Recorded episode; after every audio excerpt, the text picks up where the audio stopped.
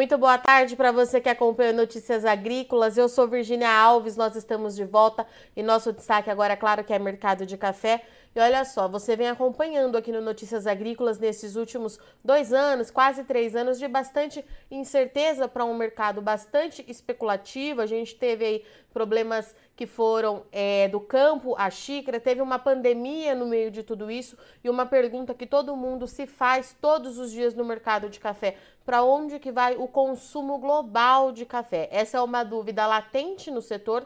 A gente se pergunta isso realmente todos os dias, apesar do café até aqui ter se mostrado muito resiliente. A gente viu aí uma certa mudança no padrão de consumo, mas ele foi mantido. A gente só precisa entender então se com a frequência ou potência que era imaginada pelo setor.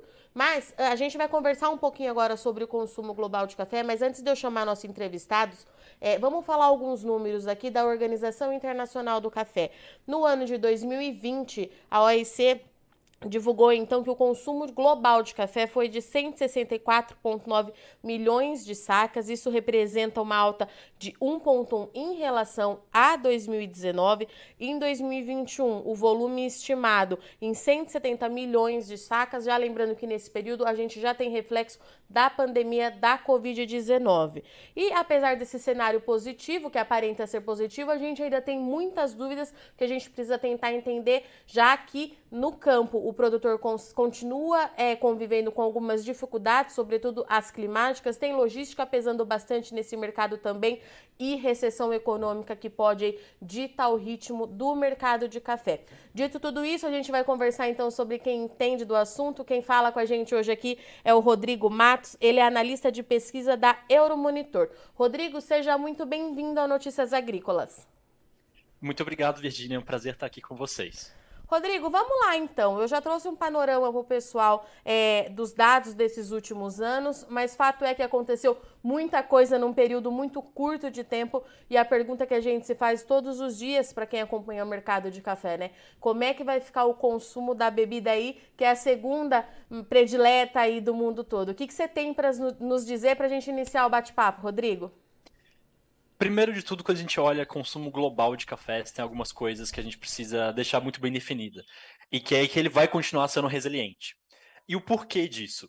Principalmente vai ser associado ao consumo cada vez maior de energia, a vontade, na verdade, a demanda, não só o consumo do que a gente chama do consumo de energia. Porque a gente vê o café não só se mostrando resiliente, mas a gente também vê outros produtos é, que associados à energia, como, a, como os energéticos que usam cafeína, e, e também até a gente vê começar a se expandir o mercado de beleza usando a cafeína, usando o café como ingrediente ali, a gente percebe que tudo que é relacionado à energia tende a continuar crescendo. E claro, a gente ainda tem muito espaço com que crescer, crescer com cafés, principalmente quando a gente olha alguns mercados que são tradicionalmente consumidores de chá, como o mercado chinês e o mercado indiano.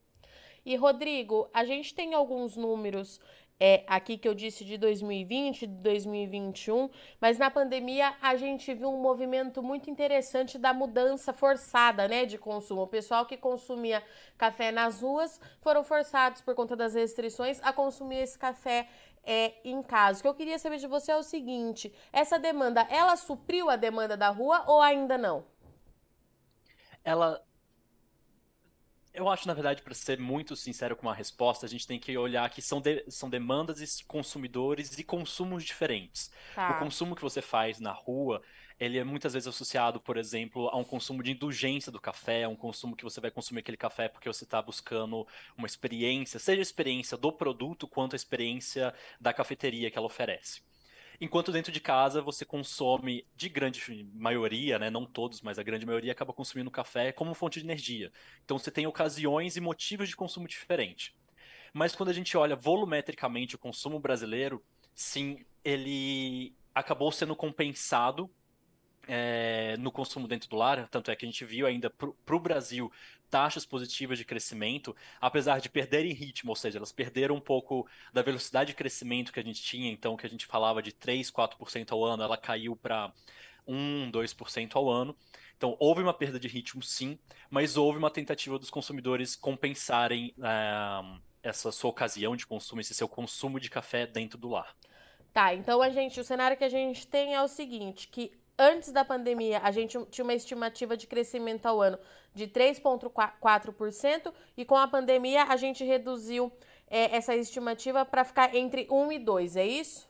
Exatamente. Tá, mas agora a gente está no momento é diferente de novo, né, Rodrigo? Todo mundo aí, pelo menos boa parte da população vacinada, os comércios já estão funcionando a todo vapor. Isso pode dar um novo gás para o mercado de café? Como é que vocês estão avaliando essa retomada? Sim, é um movimento, eu diria, completamente oposto ao que a gente viu da pandemia. Então, enquanto na pandemia a gente tinha, como você muito bem colocou, as pessoas isoladas em casa, não consumindo fora, é, agora a gente tem um movimento oposto. A gente tem as pessoas saindo de casa, então a gente vê um crescimento do, das vendas, por exemplo, de cafeterias, é, de cafés de, vendidos em bares, restaurantes e por aí vai. Em contrapartida, a situação da inflação que tem pego o café de maneira um pouquinho mais intensa e pouquinho sendo muito é, diminutivo, mas pegou o mercado de café de maneira muito intensa, na verdade é, faz com que a gente veja um movimento oposto. Então, os consumidores que têm renda, os consumidores que têm vontade, ficaram é, sem aquela ocasião que eu falei de qualidade de café, de uma experiência fora do lar associada ao café, de indulgência com o café, ele agora está buscando recuperar essa indulgência, tanto é que a gente vê um crescimento acentuado nas vendas de café fora do lar. Porém, quando a gente olha dentro do lar, que o consumo do café ele é, ele é feito por funcionalidade, então pela energia, pela cafeína, em sua grande maioria, a gente percebe que houve uma perda de, de intensidade no consumo dentro do lar.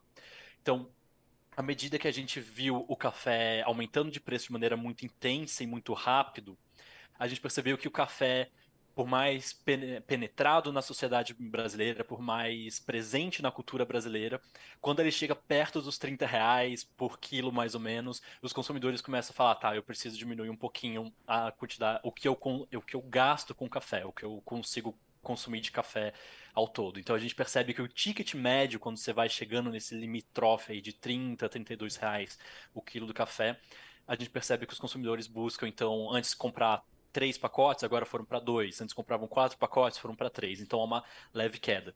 Tanto é que em 2022 a gente já tem alguns dados preliminares que a gente já está falando que a gente vai ficar no zero a zero. Vai ser um jogo de manter os volumes consumidos é, durante 2021.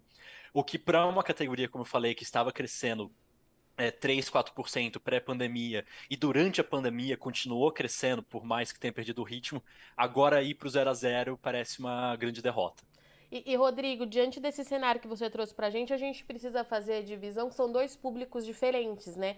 Esse pessoal é que, que tá matando essa carência de tomar café fora de casa é um público mais capitalizado, enfim, é um pessoal que consome café diferenciado, café especial, enquanto essa redução na compra dentro de casa é quem está sentindo mais os impactos da inflação. É essa leitura que a gente tem que fazer, né? São dois mercados Exatamente. diferentes, é isso?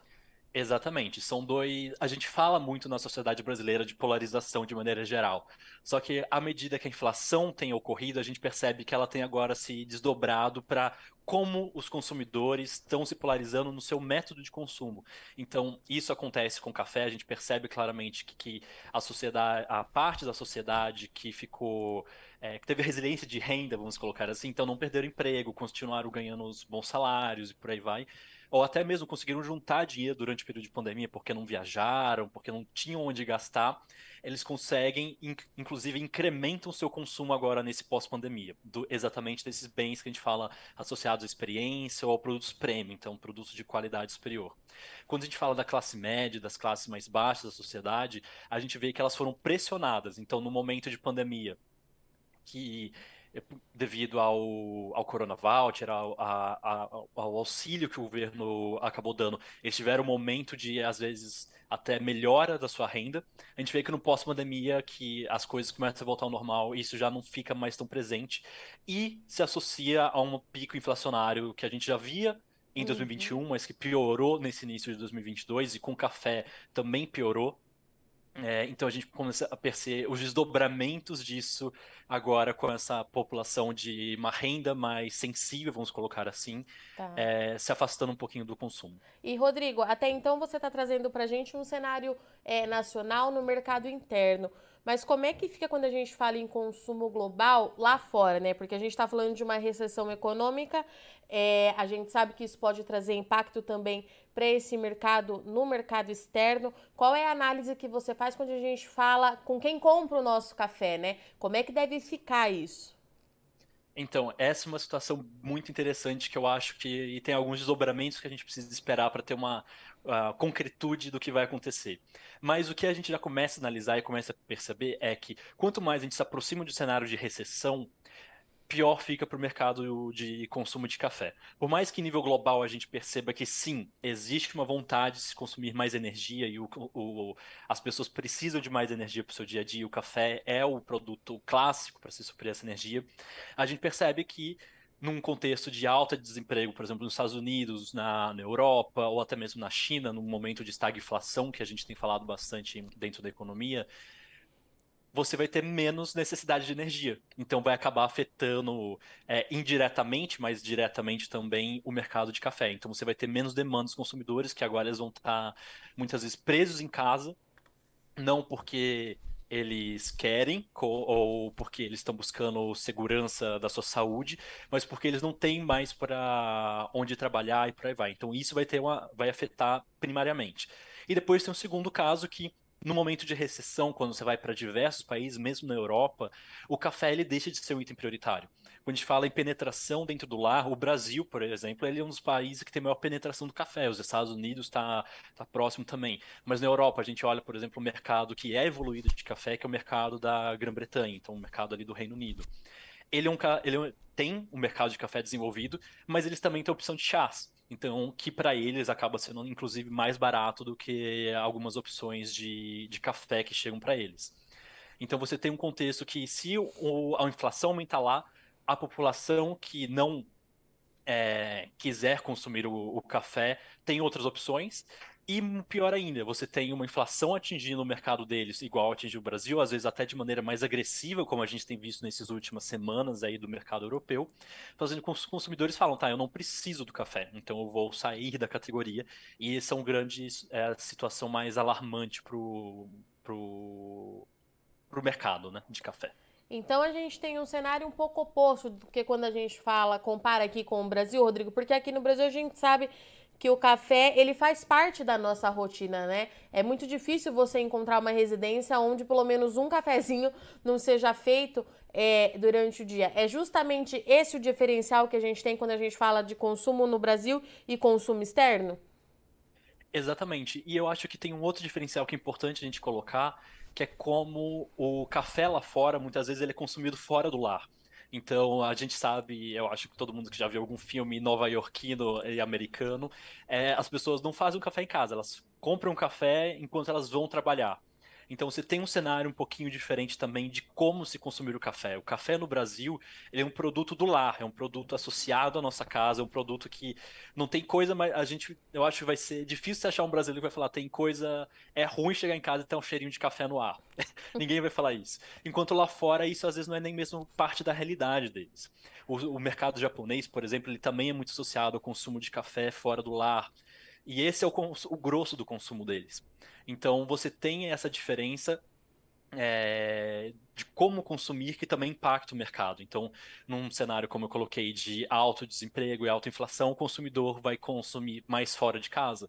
É bem provável que não, é bem provável que ele busque alternativas ou busque outras categorias para suprir as suas necessidades ou a sua demanda por indulgência ou por uma bebida quente. Rodrigo, então, de certa forma, a gente tem uma recuperação a passos lentos por conta da pandemia, mas os problemas que são decorrentes ainda da Covid-19, é, como a retomada econômica, a recessão global, vai continuar movimentando esse mercado, é isso? Exatamente. Como eu falei, e tem o agravante agora na Europa, principalmente, que é um grande mercado consumidor, eu diria, se não um dos maiores uh, o continente como um todo, ele é um dos mais importantes porque ele acaba ditando muito das tendências do resto do mundo. Está passando por um processo de alta de preço de energia, é, energia elétrica nesse caso, energia da, da pessoa, e, ou, e um pico inflacionário que eles nunca foram acostumados a viver. Como os brasileiros, querendo ou não, a gente tem um histórico até recente de convívio com inflação. Então está pegando eles muito de surpresa. Então, eu acho que para a gente definir como vai ser o cenário, somente de 2023, porque a gente já está no final de 2022, é, para o consumo de café mundial, a gente precisa esperar um pouquinho para ver como que vai ficar a situação geral, macroeconômica e também política do cenário europeu.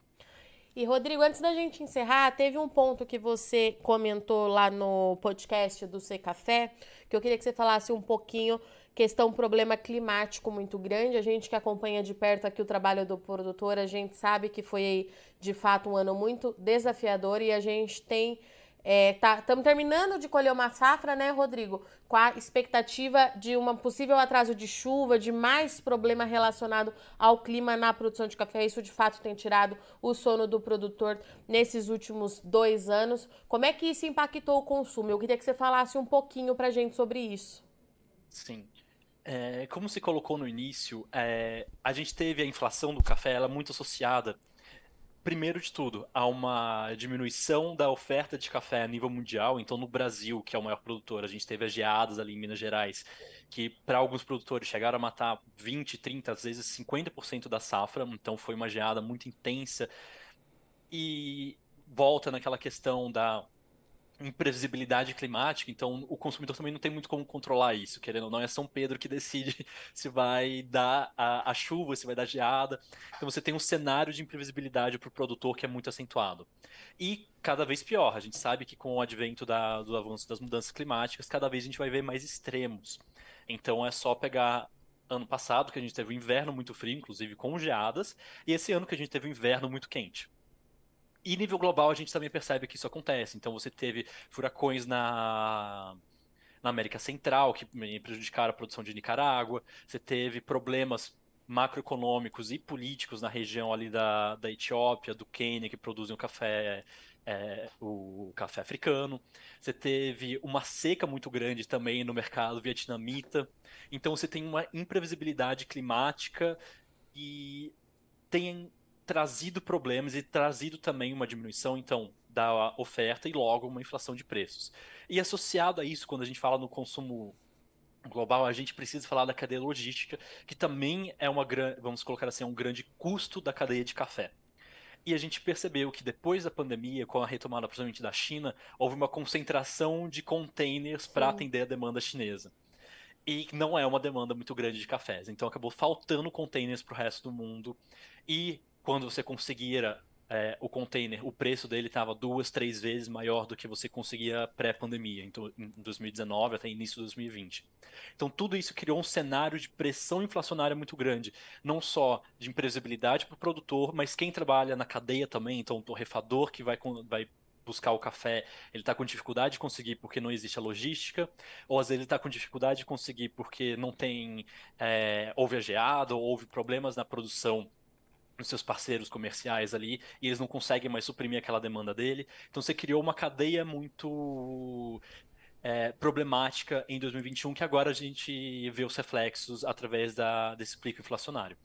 E olhando para o futuro, eu acho que a gente tem que voltar e falar da imprevisibilidade climática e de incentivos cada vez maiores à sustentabilidade para tentar diminuir esse avanço da, das mudanças desses extremos climáticos e mais do que isso, tentar aliar sustentabilidade com alta produtividade.